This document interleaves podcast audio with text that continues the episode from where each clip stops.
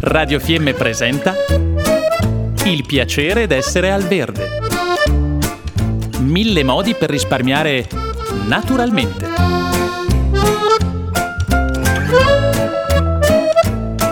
Programma a cura di Elena Osler.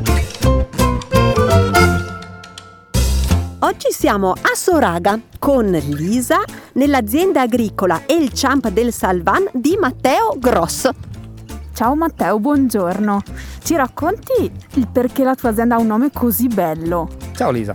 Allora, io cercavo un nome un pochino particolare che non fosse facile trovarne molti in rete e praticamente cercavo qualcosa che c'entrasse con la natura, con il posto, insomma le nostre montagne, le nostre leggende e alla fine ho scelto il champ del Salvan appunto perché il Salvan è una creatura leggendaria di questi luoghi che praticamente aveva una grandissima conoscenza della natura delle coltivazioni piuttosto che del fare il formaggio e allora ogni tanto scendeva in paese e dava dei consigli alle persone oppure se gli girava storto distruggeva le loro coltivazioni.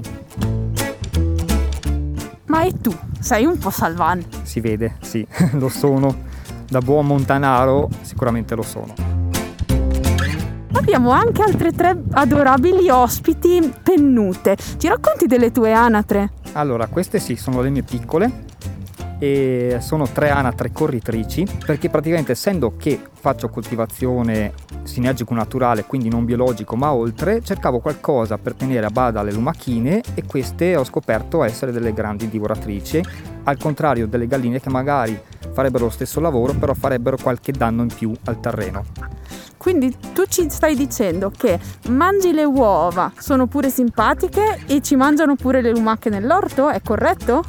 Esatto, tengono compagnia, appunto hanno tutte queste peculiarità diciamo e oltretutto anche con lo, le loro deiezioni vanno a fertilizzare il campo e anche la lettiera che cambio due volte a settimana va distribuita sul terreno, quindi non si butta via nulla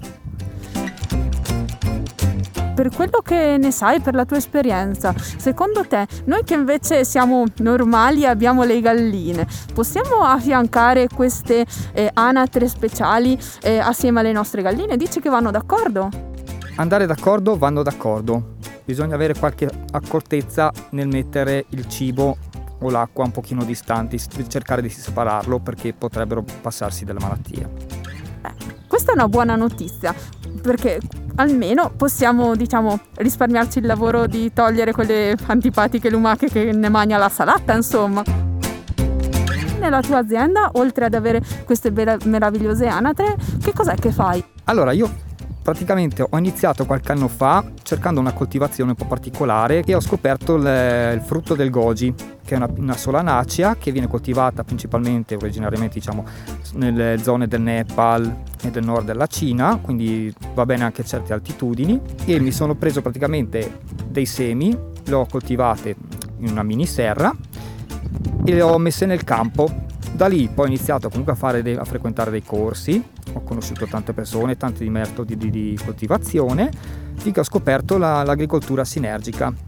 E praticamente da lì sono partito a non arare più il terreno, ma a continuare a coprirlo di modo da portare materia organica praticamente cercare di copiare il sistema che c'è in natura. La natura si arrangia, cresce rigogliosa, nessuno va a mettere fertilizzanti, nessuno va a arare, però praticamente con le foglie che vanno ad adagiarsi sul terreno, come l'erba morta, eccetera, vanno a creare questo strato di humus trattato da lombrichi piuttosto che altri insetti e quindi vanno ad alimentare continuamente le piante mi sembra bellissimo. E di nuovo qui a Radio Fiemme troviamo qualcuno che non ara più, non vanga più e in realtà non fa quelle pratiche che nell'orto diciamo tradizionale si fanno che però scopriamo essere non in realtà così indispensabili come, come si crede di solito. E vicino al goji vedo che hai anche delle bellissime piante officinali. Scusami ma ho il debole e mi viene spontaneo chiedertele. Sì perché appunto logicamente c'è bisogno anche di tanta biodiversità perché tu, sappiamo tutti tutti benissimo che la monocoltura non fa bene al terreno, non fa bene all'ambiente.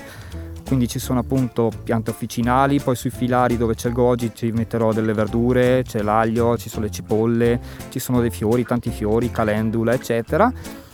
e questo appunto per creare biodiversità e ogni pianta comunque aiuta l'altra, questa è la sinergia, perché lascio crescere anche le, quelle piante diciamo originarie, quelle che tutti direbbero che sono infestanti, perché ogni pianta rilascia comunque nel terreno delle sostanze che si chiamano esudati radicali, che sono zuccheri, proteine, vitamine, eccetera, che vanno a nutrire la fauna, la microfauna del terreno, che a sua volta composterà e trasformerà queste materie in eh, sostanze direttamente assimilabili dalle piante bellissimo, starei qua ore ad ascoltarti. Poi, francamente, con un paesaggio così bello intorno, devo dire che la prossima volta vengo qua e ti ascolto ben più ore. Intanto ti ringrazio tantissimo, è stato bellissimo conoscere te e le tue amiche anatre corritrici che grazie, sono veramente bellissime. È stato un piacere, grazie altrettanto. Una cosa importantissima di questo tipo di agricoltura è il risparmio idrico, perché qui nel campo non ho un sistema di irrigazione perché tenendo coperto il terreno c'è minore evaporazione e quindi non c'è bisogno bisogno di bagnare a meno che non ci siano 15-20 giorni di siccità. E se volete conoscere Matteo Gross, lo trovate sulla pagina Facebook Azienda Agricola e il Champ del Salvan. Ora, grazie Matteo e grazie Lisa eh, dal, da Soraga, giornata oltretutto bellissima oggi. Alla prossima volta. Ciao, a prestissimo. Grazie a voi, saluti. Abbiamo trasmesso Il piacere d'essere al verde. Mille modi per risparmiare naturalmente.